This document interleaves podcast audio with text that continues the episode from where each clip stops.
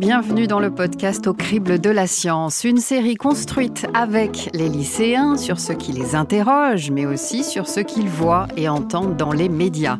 L'épisode d'aujourd'hui est consacré à la santé, avec un thème, vous allez l'entendre, qui suscite beaucoup de questions, c'est celui des vaccins, et notamment du vaccin contre la Covid.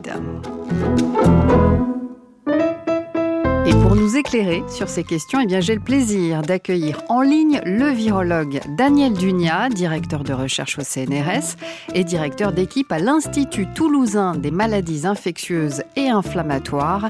Vous êtes Daniel, Daniel Dunia, spécialisé en neurovirologie, c'est-à-dire l'effet des virus sur le cerveau. Bonjour. Bonjour, merci. Et nous sommes également avec Laurent-Henri Vigneault, maître de conférence en histoire moderne à l'Université de Bourgogne, spécialiste de l'histoire des sciences, et vous êtes chercheur au sein du laboratoire interdisciplinaire de recherche Société, Sensibilité, Soins. Vous êtes également le co-auteur avec François Salvadori de Antivax, la résistance au vaccin du XVIIIe siècle à nos jours, paru aux éditions Vendémiaire. Bonjour à vous. Bonjour. Et bienvenue au crible de la science, vaccin entre inquiétude et certitude. Quels sont tous les effets euh, négatifs du vaccin euh, pour le Covid-19 euh, Parce que du coup, moi, je suis pas vacciné et avant de me faire vacciner, j'aimerais quand même bien savoir ce que, ce que je me mets dans le corps. Enfin... Moi, je suis un peu contre parce qu'il n'y a pas assez de recul et, et parce que je trouve que c'est dommage d'infliger ça à des jeunes comme nous alors qu'on est en parfaite santé. En soi, si on met bien le masque, si on se protège, si on est prudent, euh, je vois pas pourquoi on devrait nous injecter un vaccin qui est sorti il y a si peu de temps. Alors moi, la question du télé, j'aime pas trop entendre ça parce que je me dis quand même que tous les scientifiques ont travaillé nuit et jour sur ça. Ils l'ont trouvé et euh, on se méfie encore quand même. S'ils l'ont injecté à plus de la moitié de la population, c'est qu'à un moment donné, ils savent que derrière, il peut y avoir des risques énormes. On espère toujours. Hein. Le vaccin contre la grippe, tous les vaccins qu'on fait quand on est enfant, on ne sait pas ce qu'il y a dedans et pourtant on le fait quand même. Donc euh, là, je vois pas pourquoi tout le monde s'affole alors que c'est exactement pareil. Le vaccin, je trouve qu'il me sert à rien à moi, puisque j'ai déjà eu le Covid en fait, donc naturellement, ben, j'ai déjà créé une immunité contre euh, cette maladie et j'ai fait le vaccin par obligation. Mais euh, ça aurait été que moi, je l'aurais jamais fait. Alors, il y a beaucoup de choses dans ce que disent les élèves de terminale du lycée professionnel Anne Vaught que nous sommes allés rencontrer à Castres, dans le Tarn, des élèves, je le précise, de la section TAO, c'est-à-dire technicien appareillage orthèse. Il y a dans l'opinion, et on l'entend chez ces lycéens, cette idée que le vaccin a été fait très rapidement. Alors évidemment, je vais me tourner vers le virologue Daniel Dunia. Est-ce que c'est forcément long, Daniel Dunia, de fabriquer un vaccin? Est-ce que celui-là, l'ARN messager, puisque c'est de lui dont on parle, dont on n'avait d'ailleurs jamais entendu parler. Est-ce qu'il a été, effectivement été créé très vite? Alors en fait, il y, a, deux façons de répondre à cette question, mais disons que la première chose, c'est qu'on peut être clair là-dessus. La technologie ARN, notamment pour des vaccins, c'est une technologie qui a été euh, euh, mise en place et, évaluée pour les vaccins depuis près de 20 à 30 ans. Il y a, on retrouve des, articles et, des essais vaccinaux avec des vaccins ARN déjà d'il y a plus presque 30 ans. Donc en fait, c'est pas une technologie qui est arrivé comme ça avec le Covid. Nettement, euh, c'était une des approches vaccinales. Euh, avec la pandémie, il y a eu une mobilisation sans précédent de toute la communauté scientifique pour essayer de trouver le meilleur vaccin pour essayer de répondre à cette urgence sanitaire mondiale. Et parmi tous les vaccins qui ont été testés, il s'est très vite avéré par les résultats scientifiques que c'était l'approche ARN qui était à la fois la plus efficace et avec le, le moins d'effets secondaires. Et, donc c'est pour ça que c'est cette euh, technologie qui s'est imposée. C'est une technologie qui, par rapport aux autres euh, productions de vaccins traditionnels, est plus compliquée, euh, plus, enfin, plus technologique et donc plus cher à mettre en place. Et donc c'est pour ça que peut-être les, vaccins ARN n'avaient pas été implémentés plus tôt, simplement parce que c'était très cher et qu'il y avait d'autres moyens plus économiques, si vous voulez, de faire un vaccin. Là, dans le cas du Covid, ce qui est clair, c'est qu'il s'est imposé de par son efficacité et sa capacité à s'adapter aux nouveaux variants. Mhm. Et la petite différence, c'est que j'imagine que le processus de validation et de, et de fabrication a lui été un peu plus rapide, effectivement, qu'en temps normal, vu l'urgence, non? Alors en fait, le vaccin a suivi exactement toutes les mêmes étapes de validation euh, que n'importe quel autre vaccin. Ce qui a été considérablement raccourci eu égard à la pandémie, c'est euh, les délais réglementaires euh, de process au niveau administratif. C'est ça qui a été beaucoup raccourci. Mais sinon, le vaccin a exactement suivi toutes les mêmes, les, les, mêmes étapes de validation. Donc, il n'y a aucun, aucune inquiétude à avoir par rapport à ça. Euh, on en est maintenant à presque un milliard de doses de vaccins ARN qui ont été euh, euh, injectées au, de par le monde, plus de 150 000, presque 150 millions en France. Et, et franchement, le profil de sécurité est, relative, est remarquable. Il y a plein de choses nouvelles en fait avec ce, vaccin euh, et, la crise du Covid en général. Laurent Henri Vigneault, est-ce qu'inoculer un vaccin n'a pas de toute façon de tout temps suscité de la méfiance ou de la peur? Est-ce qu'à leurs époques, par exemple, les vaccins de Pasteur au 19e contre la rage ou d'Edward Jenner au 18e contre la variole ont été bien accueillis, par exemple? Alors l'historien, il, se doit de contextualiser. Donc euh, pour chacune de ces époques que vous évoquez, euh, l'époque de l'invention de la vaccine avec Jenner, l'époque de l'invention des vaccins modernes avec Pasteur, ça va susciter un certain nombre d'inquiétudes et de débats qui sont propres à l'époque. Donc on ne peut pas généraliser évidemment euh, en, faisant, en, faisant, une sorte de loi générale. En revanche, un phénomène qui sans doute depuis le début, si on peut dire, pose problème dans, la pratique vaccinale, c'est que c'est un médicament préventif. Et comme c'est un médicament préventif, on l'administre à des gens. Alors aujourd'hui, encore plus, c'est là où on rejoint notre époque contemporaine. Aujourd'hui, en temps plus, où on est très attentif euh, aux effets induits, euh, donc euh, dans le cas des, vaccins, des effets secondaires. La, prévention pose problème dans le sens où on administre un médicament à quelqu'un qui n'est pas malade et qui ne l'aurait peut-être jamais été. Hein. Donc, euh, si vous voulez, pour résumer un peu la chose brutalement, on fait prendre un risque à quelqu'un qui n'est pas euh, confronté directement à la maladie, encore que statistiquement, elle pourrait euh, l'avoir, évidemment. Mais dans la tête du patient, c'est très différent. Par exemple, je, prends souvent cette comparaison parce que pour moi, elle est très démonstrative. c'est le, les, les, médicaments anticancéreux. Euh, ou les trithérapies euh, contre le sida, qui sont des médicaments qui ont des effets secondaires terribles. Bon, tout le monde connaît les cheveux qui tombent, etc., avec les, traitements anticancéreux, mais que les patients acceptent parce qu'ils voient très nettement euh, la différence entre le médicament qui crée un effet secondaire, même très désagréable, et la, crainte de la mort du cancer qui est là. Le, cancer est là, il est photographié, il est, il est, il est, il est diagnostiqué. et pour le vaccin, le problème, c'est cette hypothèse de la maladie qui crée une forme de réticence naturelle. Et puis alors après, vous avez aussi des choses qui peut-être relèvent de l'anthropologie, mais ça c'est pas trop mon domaine. La peur des piqûres, euh, des choses comme ça, des choses un peu primaires, l'intrusion dans le corps, euh, bon voilà, euh, qui peuvent expliquer que on ne traite pas exactement le vaccin comme les autres médicaments de ce point de vue-là. Hmm. Alors, on va parler justement euh, dans quelques instants des fameux effets secondaires qui inquiètent effectivement nos lycéens, mais pas que, beaucoup de gens aussi. Euh, mais avant cela, je voulais revenir sur euh, finalement l'histoire des vaccins et les progrès surtout qui ont été faits avec cette nouvelle méthode qu'est l'ARN messager. Daniel Dunia, elle est donc utilisée finalement pour la première fois à si grande échelle. Est-ce qu'on est du coup entrer dans une nouvelle ère de la vaccinologie oui, absolument. En fait, euh, il y a, avant même la crise du Covid, il y a un article qui avait été publié dans, une très, très grande revue qui s'appelle Nature qui euh, s'intitulait euh, les ARN, les vaccins ARN, la nouvelle ère de la vaccinologie, le nouveau futur de la vaccinologie. C'était clairement, avant même que le Covid arrive, les gens avaient réalisé que cette technologie ARN était vraiment, nous permettait de gagner encore plus dans le raffinement de, la, technologie vaccinale. Et c'est clairement, alors c'est peut-être pas applicable à toutes les maladies. À la base, les vaccins ARN avaient, avaient été utilisés dans ce qu'on appelle la médecine personnalisée anti-cancer. C'est-à-dire que quand quelqu'un avait un cancer, on identifiait euh, la protéine cancéreuse, on synthétisait l'ARN de cette protéine et du coup on vaccinait contre la protéine cancéreuse pour l'éliminer si vous voulez, très schématiquement. Et donc, en gros, c'est comme ça que les vaccins ARN avaient été démarrés. Mais on n'avait pas encore évalué la possibilité de les, de les utiliser pour des maladies infectieuses. Et ça a été fait, bien sûr. Ça a été fait avant le Covid pour d'autres maladies. Euh, et maintenant, bien sûr, pour le Covid, on a vu le, le succès qu'ont eu ces vaccins ARN. Et vous, en tant que virologue, justement, comment est-ce que vous avez regardé l'arrivée de cette méthode utilisée pour des maladies infectieuses? Alors, pour être tout à fait honnête, euh, au départ, comme je vous l'ai dit, il y a eu une mobilisation de toutes les possibilités vaccinales.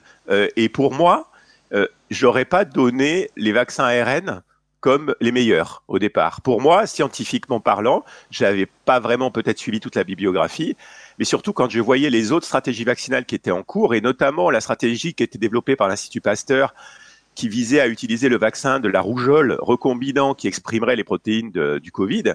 Pour moi, la rougeole étant un virus respiratoire qui se transmet un petit peu comme euh, le Covid, pour moi, ça me semblait une approche très très rationnelle et très logique. Et pour moi, je voyais plus de chances pour ce vaccin d'être efficace que les vaccins ARN. Et j'ai moi-même été complètement bluffé par les résultats qui ont été publiés euh, par les vaccins ARN, qui ont vraiment euh, révolutionné la donne. Des vaccins efficaces à 94%, on en a très très peu vu dans la science. Donc c'était vraiment spectaculaire. Alors venons-en à cette fameuse notion de bénéfice-risque associée à la peur des effets secondaires. Est-ce qu'on a assez de recul, Daniel Dunia, sur les effets secondaires à long terme du vaccin anti-Covid, de cet ARN messager? Parce que ça fait partie des grandes inquiétudes qu'on entend dans le témoignage des lycéens, par exemple. Alors, c'est vrai que ça cristallise beaucoup de choses qu'on entend et qui sont pas toujours très bien argumentées en disant que c'est des vaccins génétiques, c'est des vaccins qui vont modifier le patrimoine génétique, alors que c'est absolument, absolument pas le cas. On est en train de parler d'un vaccin ARN, l'ARN étant une des molécules les plus instables qui soit et qui va être dégradée très rapidement dans notre organisme. En fait, euh, les, les effets secondaires associés à un vaccin, comme le vaccin ARN, ils apparaissent dans les quelques semaines qui suivent la vaccination. Après ces quelques semaines, c'est fini. Donc les risques vaccinaux, s'il devait y avoir, on les aurait déjà vus. Et vous savez, même euh, jusqu'à présent, tous ceux qui se sont fait vacciner le, savent, il y avait 15 minutes de surveillance post-vaccination pour éviter les, réactions allergiques sévères. Et finalement, il s'est avéré qu'il y avait tellement peu de réactions allergiques sévères que même ces 15 minutes maintenant ne sont plus euh, ne sont plus rendues obligatoires parce que on s'est rendu compte que finalement le vaccin était relativement euh, était très très bien toléré par tout le monde. Mhm. Je vois Laurent Henri Vigneault qui acquiesce à ce que vous dites. Il y a quand même eu des, informations euh, qui ont circulé sur des cas de thrombose notamment liés au vaccin. Est-ce que vous pourriez, bah, Laurent Henri Vigneault, par exemple, nous expliquer expliquer euh, en quoi cette information n'était pas totalement juste. Ah, alors ça, vous posez la question à l'historien, ça va être compliqué pour moi euh, alors, de répondre euh, plutôt, plutôt, monsieur. Ou alors au virologue, alors. Hmm. Oui, alors il, faut, il faut bien savoir que les thromboses, en fait, ne sont pas associées au vaccin ARN, ils sont associés au vaccin AstraZeneca, qui est un vaccin adénoviral. C'est un vecteur viral. Et effectivement, dans le cas des vaccins adénovirus, donc c'est le Janssen, c'est l'AstraZeneca, euh, c'est bien sûr le, le Sputnik euh, russe, qui sont tous faits sur les mêmes stratégies vaccinales tout cela, effectivement, alors le Sputnik, on n'a pas trop de recul parce qu'on ne sait pas trop, mais disons que effectivement, dans le cas des vaccins adéno, il y a eu quelques cas de thrombose, effectivement, et c'est pour ça que d'ailleurs les vaccins euh, adénoviraux ne sont plus utilisés en France. Mhm. Alors, puisqu'on est dans les effets secondaires, dans les années 90, et là, je me tourne vers l'historien, il y a eu des controverses qui ont mis le doute euh, sur les vaccins. Quelle a été, euh, Louis, Laurent-Henri Vigneault, l'ampleur de ces controverses? Ça a été vraiment un point de bascule décisif hein, dans la confiance vaccinale en fait dans les pays occidentaux, euh, Europe, euh, Amérique du Nord. Euh, il faudrait l'expliquer longuement parce qu'en réalité, ces années 90 qui sont un point de bascule arrivent après une trentaine d'années qu'on pourrait appeler espèce de comment dire de d'années glorieuses de la vaccination qui commence dans l'après-guerre et qui dure une trentaine d'années. Puis à partir des années 70, il commence à y avoir pas mal de contestations, euh, des procès qui sont faits aussi aux, euh, aux industries pharmaceutiques, parfois aux États, et c'est lié en particulier à la multiplication des, des doses. C'est-à-dire que euh, au cours des années 50-60, et on ne peut que s'en réjouir, il y a de plus en plus de maladies qui sont combattues par vaccin, y compris des maladies qui ne font pas peur, pour de bonnes ou souvent de mauvaises raisons d'ailleurs, dans la population. Je pense en particulier à des maladies comme la rubéole ou la varicelle, etc. Bon.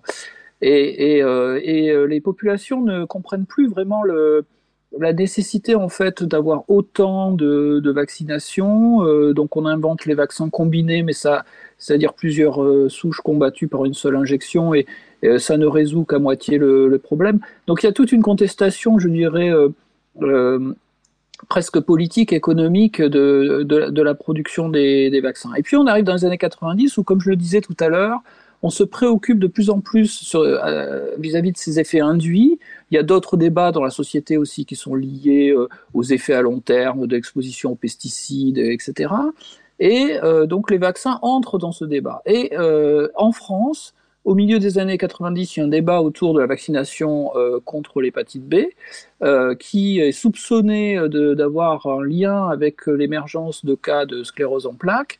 Et en Angleterre, une polémique bien connue, euh, qui est engendré par un médecin qui avait truqué euh, les résultats de son étude, visant à démontrer qu'il y avait un lien entre le combiné ROR, donc on retrouve un de ces vaccins combinés justement, le ROR qu'on appelle en Angleterre MMR, qui est euh, rubéole, rougeole, oreillon, euh, et euh, soupçonné celui-là de provoquer un accroissement des cas d'autisme. Donc c'est l'affaire Wakefield. Tout ça se situe environ aux alentours de l'année 1998. Euh, en France, vous avez euh, Bernard Kouchner qui est ministre de la Santé et qui suspend la vaccination euh, dans les écoles anti-hépatite B à cause de ce soupçon de lien avec la sclérose en plaques. Et au même moment en Angleterre, il y a l'affaire Wakefield qui éclate avec un effondrement de la vaccination MMR liée à cette, à cette polémique. Donc vraiment, les années 90, ça a été un, moment de bascule clé. L'autre moment de bascule également dans l'opinion, ça a été la crise euh, euh, de euh, la grippe de la grippe A de 2009 où il y a une vaste campagne de, de, vaccination mondiale qui n'a pas bien fonctionné parce qu'à ce moment-là, l'OMS a lancé une alerte pandémique et finalement la pandémie n'a pas eu lieu où elle n'a pas eu lieu dans les proportions euh, qui étaient euh, redoutées. Mmh. Alors j'imagine, Daniel Dunia, que ces controverses, elles ont mis à mal le, taux de vaccination. Il y, a, eu des résultats de, chute vaccinale euh, conséquents? Ah oui, ça a été dramatique. L'affaire Wakefield, comme le disait M. Vigneault, ça a été dramatique. La, la rougeole, c'est un des virus les plus contagieux qui soit. Et en plus, la rougeole, si on n'a pas 95% des gens qui sont vaccinés, le virus, il circule comme si personne n'était vacciné et tout le monde pense que la rougeole, c'est une petite maladie bénigne. En fait, il y a des formes neurologiques associées à la rougeole. C'est un virus immunosuppresseur, donc les gens attrapent plein de maladies opportunistes. Et on voit malheureusement réapparaître des maladies que l'on avait oubliées. Je veux dire, c'est vraiment euh, ce qu'on disait depuis tout à l'heure et ce qu'avait dit M. Vigneault tout à l'heure. C'est vrai que les gens ont oublié ce qu'étaient les maladies infectieuses. Les maladies infectieuses, c'est ce qui a tué le plus de gens au XXe siècle, plus que tous les conflits mondiaux réunis. Mm. C'est vraiment, si on, si, on a, si on ajoute la grippe espagnole, toutes les, toutes, toutes les infections qu'on a pu avoir, et en fait, la vaccination a permis d'éliminer ce risque. Et du coup, les gens ne, ne, le voient plus, ne le voient plus du tout. Alors, si le vaccin pose question à titre individuel, la vaccination, elle, justement, soulève, on va l'entendre, de véritables questionnements sociétaux. Au crible de la science. Au crible de la science. Et nous sommes toujours avec le virologue Daniel Dunia et l'historien Laurent-Henri Vigneault. Et je vous propose, messieurs, d'écouter à nouveau les élèves de terminale du lycée Anne à Castres sur la façon dont ils vivent ou ont vécu la vaccination. Au départ, je ne voulais pas le faire. Après, je me suis dit, euh, pour ma famille, pour les grands-parents, pour la population, je vais le faire. Et pour vivre aussi, quand même pour moi, c'est la première chose, vivre. Moi, je trouve ça vraiment euh, désolant de, faire ça pour être libre. Enfin, on n'a pas besoin de s'injecter quelque chose dans le corps pour, euh, pour, pouvoir être libre, sortir et faire ce qu'on veut. Au début, j'étais pas d'accord et quand j'ai vu que plus de la moitié des, jeunes se vaccinaient et que c'était beaucoup plus facile pour sortir, pour reprendre une vie normale, bah, je vais pas hésiter, hein, je vais dire on y va. Hein.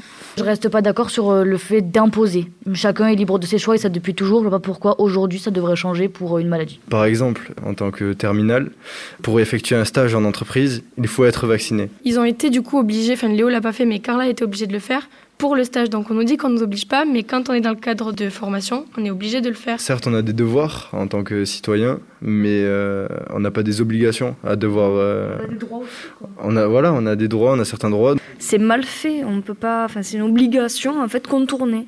Et c'est ça que j'aime pas. Après, les gens qui veulent euh, se vacciner, eh ben, c'est libre à chacun de faire ce qu'ils veulent. Et si demain on ne peut pas aller travailler parce qu'on n'est pas vacciné, c'est pas possible quoi. Alors, Laurent-Henri Vigneault, est-ce que les témoignages, dans les témoignages qu'on vient d'entendre chez ces lycéens, est-ce qu'ils font écho au discours que vous, vous avez pu identifier chez ceux qui sont sceptiques, voire complètement contre les vaccins? Il n'y a rien d'extraordinaire dans ce qu'ils disent, euh, au sens euh, rien de véritablement choquant. C'est-à-dire que là, dans les discours qui sont tenus, on a affaire à ce que les chercheurs en sciences sociales appellent, euh, en reprenant une expression utilisée par, par l'OMS, l'hésitation vaccinale. C'est-à-dire un certain nombre de questions, et moi je dis souvent d'ailleurs pour définir l'autre dimension du, problème, entre guillemets, qui est l'antivaccinisme, c'est-à-dire en fait le refus de se faire. C'est pas la même chose d'hésiter et de refuser. Donc je dis souvent, euh, c'est pas les questions que vous posez qui sont importantes, toutes les questions à la limite sont légitimes, euh, ces questions de santé, de vaccins, de virologie, euh, le professeur Dunia peut en témoigner, sont extrêmement complexes. Une vie ne suffit pas pour faire le tour du problème. Donc il est normal que le citoyen moyen, il n'ait pas d'avis arrêté sur la question et qu'il se pose, et, qui se pose justement des, questions. le, problème se pose à partir du moment où on vous donne des réponses et ce que vous faites de ces réponses. C'est-à-dire, en fait, euh, dans quelle mesure vous avez confiance dans ce qui, de ce qui vous est dit, des réponses qui sont apportées à vos inquiétudes. Donc, je crois que c'est très important, vraiment, de séparer euh, l'hésitation vaccinale, qui peut nous concerner tous à un certain euh, degré. Euh, là aussi, je cite souvent cet exemple pour montrer qu'en fait, on est vraiment sur une échelle extrêmement vaste. Moi, par exemple, j'ai peur des aiguilles. Bon, voilà, donc je vais essayer de retarder le plus le moment où je vais passer chez le médecin me faire piquer, mais par ailleurs, j'ai plein de raisons qui me poussent à vacciner et, j'ai fait mes, trois doses. Mais donc voilà, pour moi, mon intérêt personnel ou mon, ma crainte personnelle, elle est située là, si vous voulez. Bon. et il y, a des tas de raisons, donc bonnes ou mauvaises, pour, pour, réfléchir et hésiter. Mmh. et donc on séparera ça de l'antivaccinisme, à proprement parler, celui dont on parle dans notre livre avec François Salvadori, qui est la doctrine véritablement des arguments construits, appuyés donc sur des réflexions de refus vaccinal, soit d'un vaccin, soit de tous les vaccins. Mmh. Et alors, quels sont les discours que vous avez identifiés dans cet antivaccinisme? Alors dans cet antivaccinisme, ensuite, on retrouve des degrés là aussi. Hein. Euh, on peut être radicalement contre et euh, un peu contre. Euh, qui sont des, des positions euh, providentialistes, euh, c'est-à-dire en fait c'est Dieu qui a notre religieuse, hein, si vous voulez. Donc c'est Dieu qui a notre destin en main, on peut pas aller contre le destin voulu par Dieu, euh, fataliste, donc euh, des dimensions, une dimension naturaliste qui consiste à dire la nature est bonne, l'immunité naturelle c'est toujours mieux que l'immunité artificielle des vaccins, il faut laisser faire la nature, parfois ça se couple dans les formes les plus extrêmes à des discours néo-malthusiens qui consistent à dire bah, ceux qui doivent mourir doivent mourir, les autres sont faits pour survivre, etc.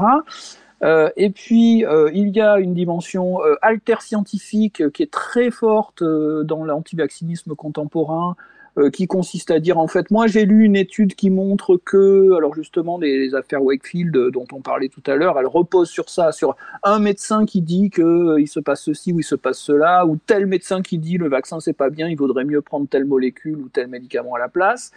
Et euh, on, critique aussi les statistiques officielles de, l'épidémiologie. Donc ça, c'est ce qu'on appelle l'alter-science, c'est-à-dire qu'on sort du consensus scientifique pour euh, proposer des explications alternatives qui sont défavorables au vaccin en général. Bon.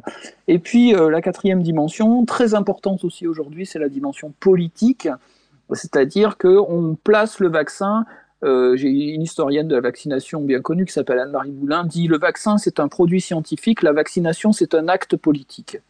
Euh, donc cette distinction est très très très très intéressante euh, et effectivement on l'entend très bien à travers les lycéens, ils ramènent ça à la question des droits et des devoirs, aux libertés, etc. Et ils ont raison de le faire, puisqu'effectivement, à partir du moment où le vaccin est imposé d'une manière ou d'une autre, c'est un débat politique et plus seulement un débat médical. Alors arrêtons-nous justement sur cette fameuse notion d'obligation que ressentent les lycéens, mais pas que. Il y a beaucoup de gens qui ressentent cette obligation détournée.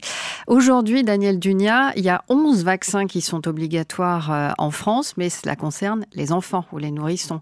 Un vaccin obligatoire euh, chez les adultes, euh, en l'occurrence là pour la Covid, contre la Covid, ça serait effectivement une première. Alors d'où ma question, qu'est-ce qui fait qu'on rend un vaccin obligatoire Est-ce qu'il y a un cadre scientifique précis? Euh, est-ce qu'il y a des marqueurs, comme par exemple le nombre de morts, pour parler crûment? Qu'est-ce qui fait qu'on rend un vaccin obligatoire? Alors, euh, je ne suis pas un, grand spécialiste de la vaccinologie au niveau de, de, la, législation, mmh. on va dire. Euh, concernant la Covid, c'est vrai que, enfin, simplement pour revenir sur les, les, questionnements des lycéens, en fait, ça a été, euh, je pense que le, jeu a été un peu brassé maintenant avec le, vote du pass vaccinal qui maintenant va sortir. C'est-à-dire que maintenant, c'est vrai, comme le disait Monsieur Vigneault, politiquement, maintenant, il y a une obligation vaccinale détournée, si vous voulez, euh, pour tout le monde, euh, en ce qui concerne le Covid. Euh, alors, les vaccins euh, pédiatriques, euh, on a décidé de faire des vaccins pédiatriques parce qu'en fait, on voulait protéger les gens au tout début de leur vie pour qu'ils soient protégés tout au cours de leur vie. Là, on est dans, un, dans une situation où un nouveau virus a émergé et il émerge avec des populations qui sont adultes mais qui sont très susceptibles. Donc ça pose la question de vacciner des gens qui sont âgés, effectivement. Et comme vous l'avez vu, on n'est pas allé jusqu'à l'obligation vaccinale euh, pour le, Covid. Je pense tout simplement parce que maintenant, vous savez, le, le poids de mesure, c'est la saturation des systèmes hospitaliers. Et je pense que qu'avec avec 80% des gens qui sont vaccinés, euh, on ne sature plus les, euh, les services de, de, de réanimation. Euh, L'évolution des variants fait qu'on a des variants qui sont moins, moins, qui envoient moins les gens en réa. Et du coup, on ne va pas aller jusqu'à l'obligation vaccinale parce que réglementairement, ça pose d'autres problèmes, l'obligation vaccinale. Mmh. Alors, euh, Laurent-Henri Vigneault, historiquement, quelles ont pu être les, situations justement qui ont rendu obligatoire les, les vaccins?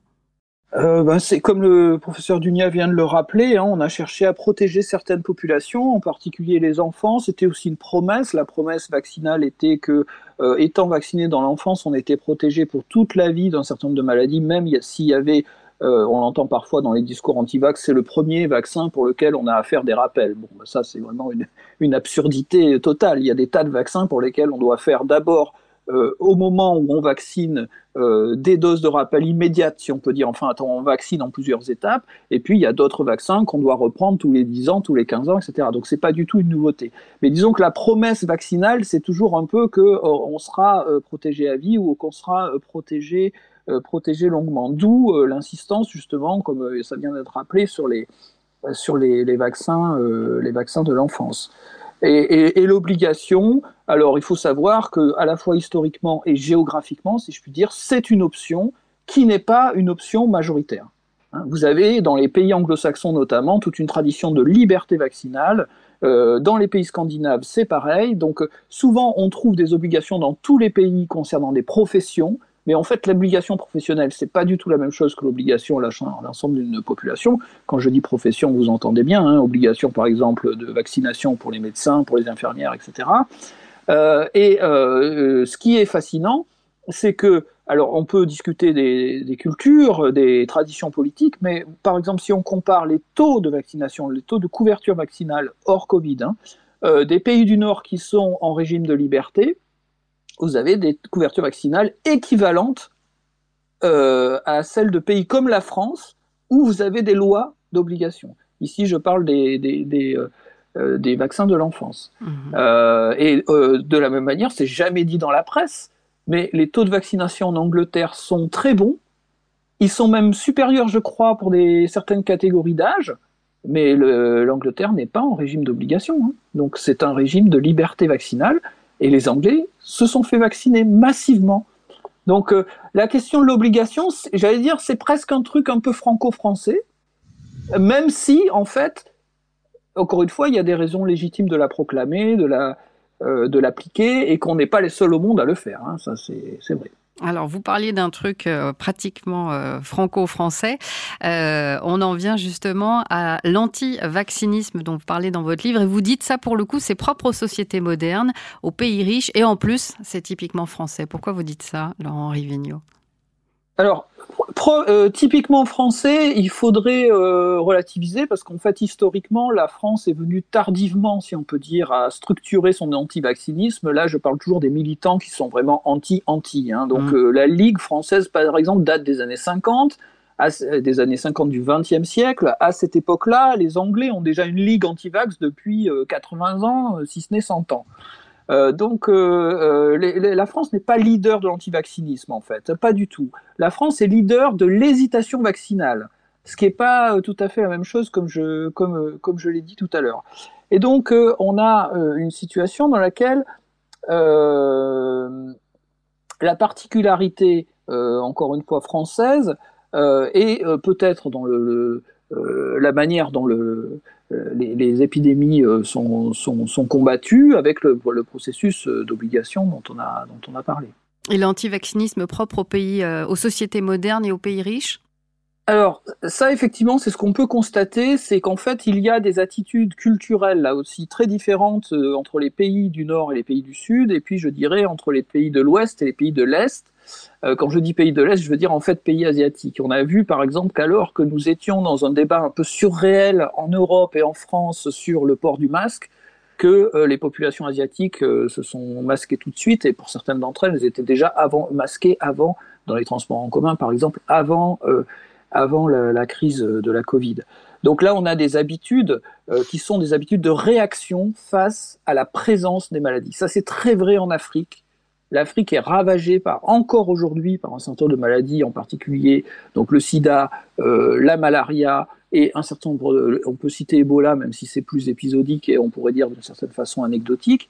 Euh, mais en tout cas, un Africain, il sait ce que c'est qu'une maladie épidémique, il sait ce que ça coûte, euh, il, sait, il sait le risque qu'il prend. Euh, nos sociétés riches occidentales, elles ont un peu oublié ce risque épidémique.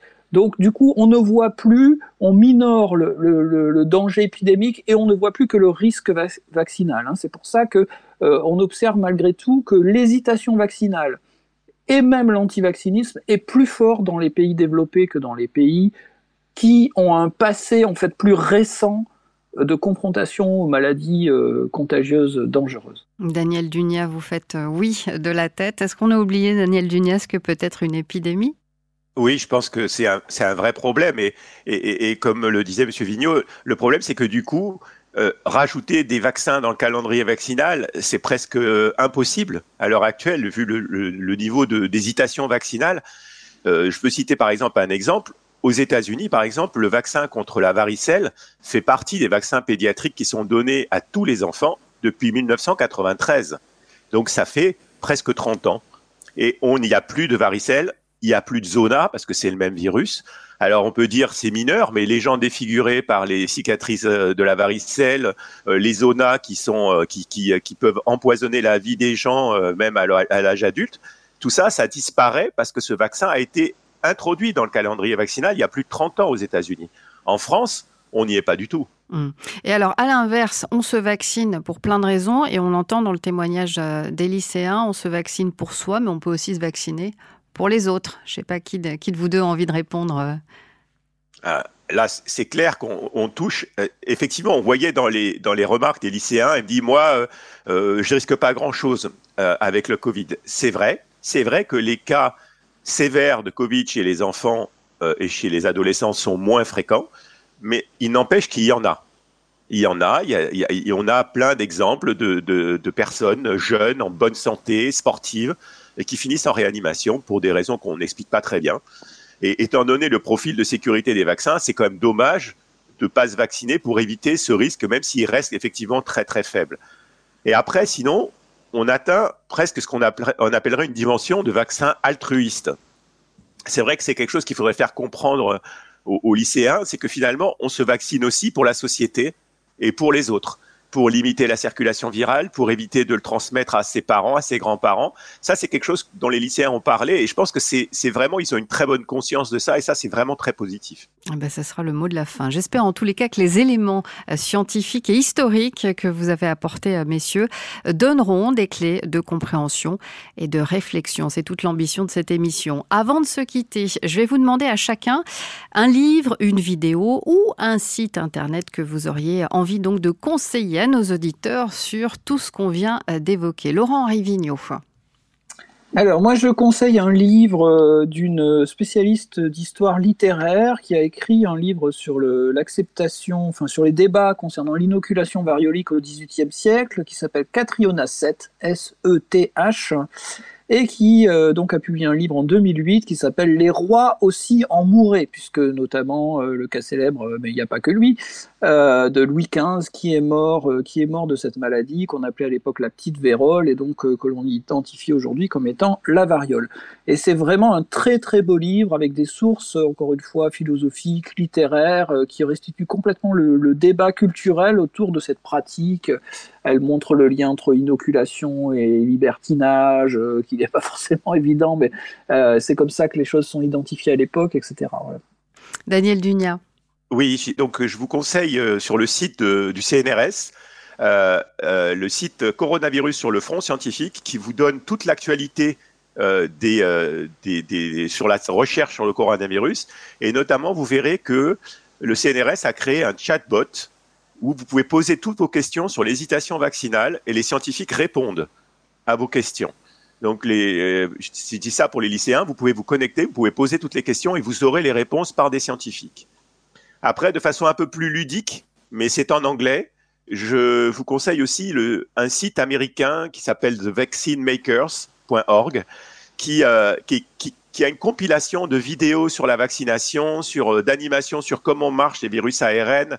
Alors c'est en anglais, mais euh, il y, a, des extraits vidéo, notamment de Hilleman avec sa vaccination contre les, oreillons. Enfin, il y a, beaucoup beaucoup de choses intéressantes. Et je vous conseille vraiment d'aller regarder ce site. Eh ben, nous prenons note. Merci beaucoup à tous les deux d'avoir accepté notre invitation.